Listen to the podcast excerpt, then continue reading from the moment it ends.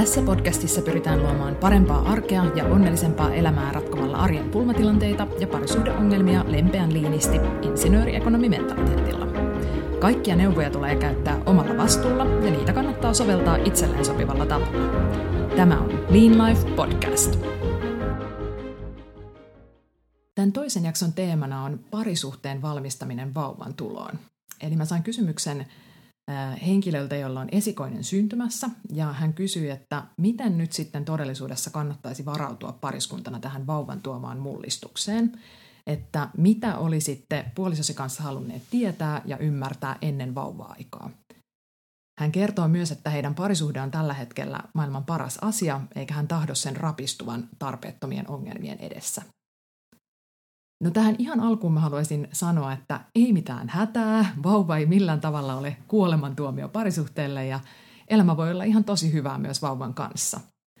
Eli mä olin ainakin aistivinani tässä kysymyksen asettelusta vähän tällaista epämääräistä pelkoa siitä, että voi että kun kaikki on tähän asti mennyt niin hyvin, mutta nyt tulevaisuus näyttää tosi synkältä. Ja siis mä ymmärrän hyvin tämän pelon, koska mediassa pyörivistä jutuista saa helposti sellaisen kuvan, että vauvaperhe-life on vaan hirveän rankkaa.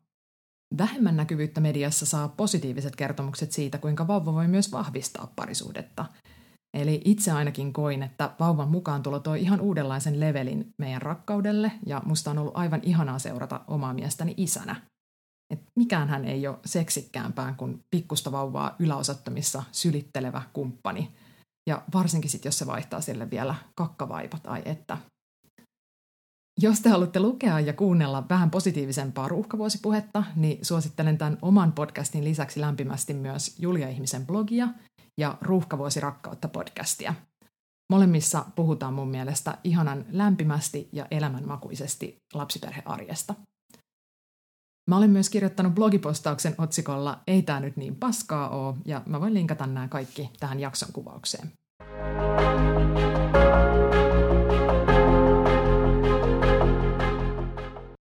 Se, mihin kuitenkin kannattaa varautua henkisesti on, että vauva tulee dramaattisesti laskemaan teidän käytössä olevia aikaresursseja ja sekä omaa että yhteistä aikaa pitää ihan tietoisesti järjestää.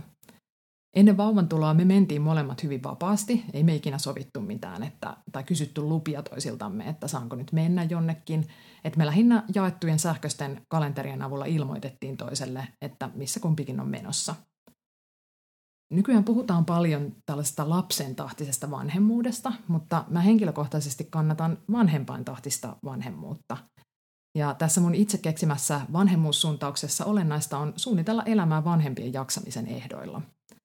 Mä siis uskon vahvasti, että on ehdottomasti lasten edun mukaista, että niiden vanhemmat ja niiden vanhempien parisuhde voi hyvin. Käänteisesti se tarkoittaa kuitenkin myös omien ja parisuhteen tarpeiden priorisoimista ja kohtuuttoman uhrautumisen välttelyä lasten kasvatuksessa. No mitä nyt sitten kannattaisi konkreettisesti tehdä?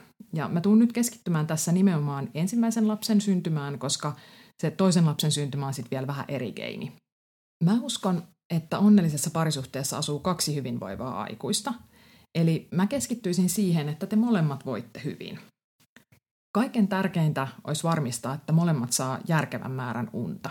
Uni on ehdottomasti tärkein koko perheen hyvinvointia määrittävä tekijä, ja väsyneenä on ihan tosi vaikea olla hyvä kumppani toiselle. Tämä on osittain vähän tuurista kiinni, eli jotkut vauvat toki nukkuu luonnostaan paremmin kuin toiset, mutta kyllä siihen pystyy itsekin vaikuttamaan. Et mä lisään tähän jakson kuvaukseen linkin vauvan unihakkerointi postaukseen, johon mä oon koonnut tärkeimmät vinkit vauvan unihakkerointiin. Jos se vauva nukkuu sit ihan älyttömän huonosti, niin sitten kannattaa kyllä myös miettiä yövuorojen jakamista. Eli joko, että vanhemmat kantaa vuoroina vastuun vauvan syöttämisestä, tai että te esimerkiksi jaatte yöt puoliksi, eli toinen saa eka nukkua pidemmän pätkän ja sitten toinen. Ja lähtökohtaisesti kannattaa myös opetella mennä aikaisemmin nukkumaan, vaikka se on välillä vähän tylsää. Väliaikaisesti myös eri huoneissa nukkuminen voi olla ihan fiksu veto, eikä siitä kannata ottaa turhaa stressiä, että mitä se nyt muka kertoo teidän parisuhteesta. Se kertoo lähinnä, että te haluatte nukkua. Ja mun mielestä kaikki keinot on sallittuja perheen unien maksimoimiseksi.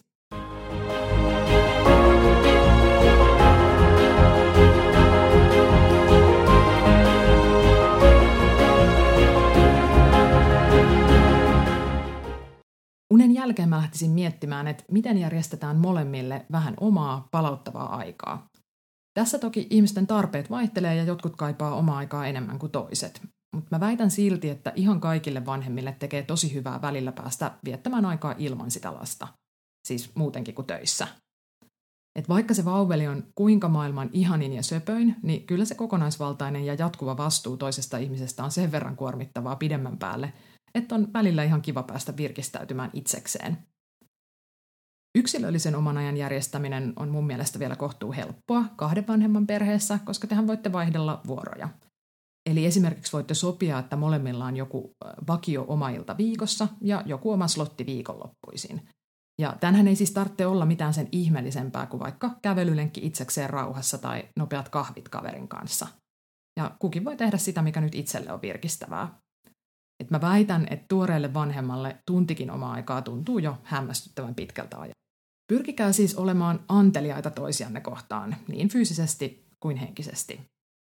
Ja mä tiedän jo, mitä kaksimielisimmät teistä nyt ajattelee, mutta tässä tarkoitan nyt ennen kaikkea sitä, että olkaa mahdollisimman avuliaita ihan tasolla arjessa.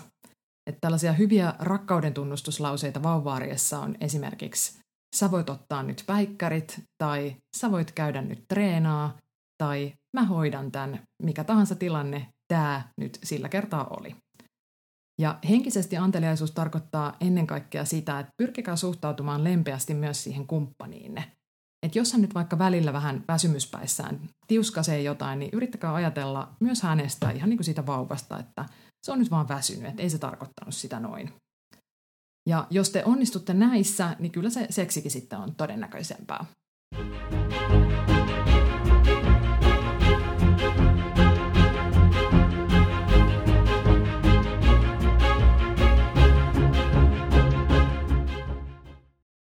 Parisuhteen vaalimiseksi olisi kuitenkin tärkeää, että teillä olisi välillä myös yhteistä aikaa ilman sitä vauvaa.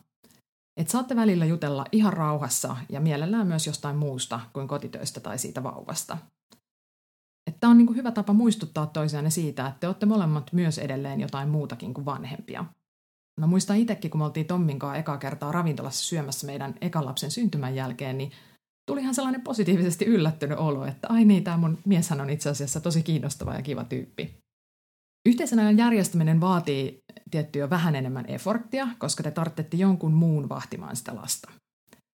Ilmiselmin vaihtoehto on tietysti isovanhemmat ja muu lähisuku, jos he asuvat lähellä ja ovat innokkaita. Mutta jos heitä ei ole, niin kannattaa rohkeasti pyytää kummeja tai kavereita apuun.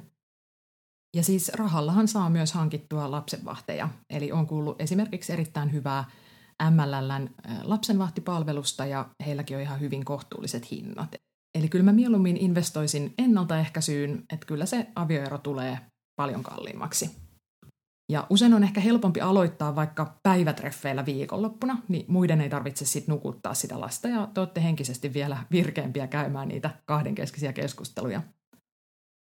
Usein musta tuntuu, että uusia vanhempia pelottaa hirveästi se, että mitä jos se meidän vauva itkee, kun joku muu vahtii sitä – mutta ensinnäkin se vauvan itku ei kuulosta muista ihan niin pahalta kuin teistä itsestään, ja kyllähän kuka tahansa nyt pari tuntia sitä itkuakin kestää, kun ei se ole niiden päiväduuni.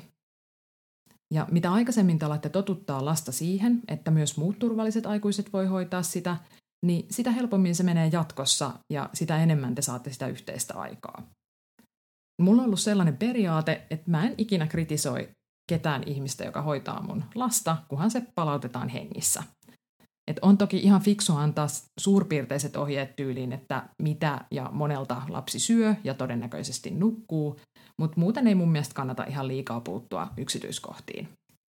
Ja sitten siinä vaiheessa, kun te menette hakemaan sitä lasta, niin tietysti kiitätte vuolaasti ja kehutte, että voi kun teillä meni hienosti, koska tämä vahvistaa myös näiden lapsenvahtien itseluottamusta vauvan hoitamisessa ja motivoi heitä tekemään sen toistakin. Lopuksi mä haluaisin vielä kannustaa kaikkia tuoreita vanhempia opettelemaan, pyytämään ja vastaanottamaan apua. Valitettavasti moni suomalainen on aika huono tässä luonnostaan, mutta mä oon tullut siihen johtopäätökseen, että jos haluaa, että elämä on edelleen niin kuin mukavaa ja nautinnollista ja että jaksaa hyvin, niin ei tästä vanhemmuudesta ihan yksin selviä. Eli nyt vaan rohkeasti apua pyytämään, että sekin helpottuu harjoituksen myötä. Tässä kaikki tällä kertaa. Seuraamalla Instassa tiliä at Sonja Rajala saat aina ensimmäisenä uusimmat Lean Life-updateit. Lisää kiinnostavia sisältöjä löydät myös blogistamme osoitteessa www.leanlife.fi. Voit lähettää omia kysymyksiäsi tai ehdotuksia kiinnostavista haastateltavista nettisivujemme yhteydenottolomakkeen kautta.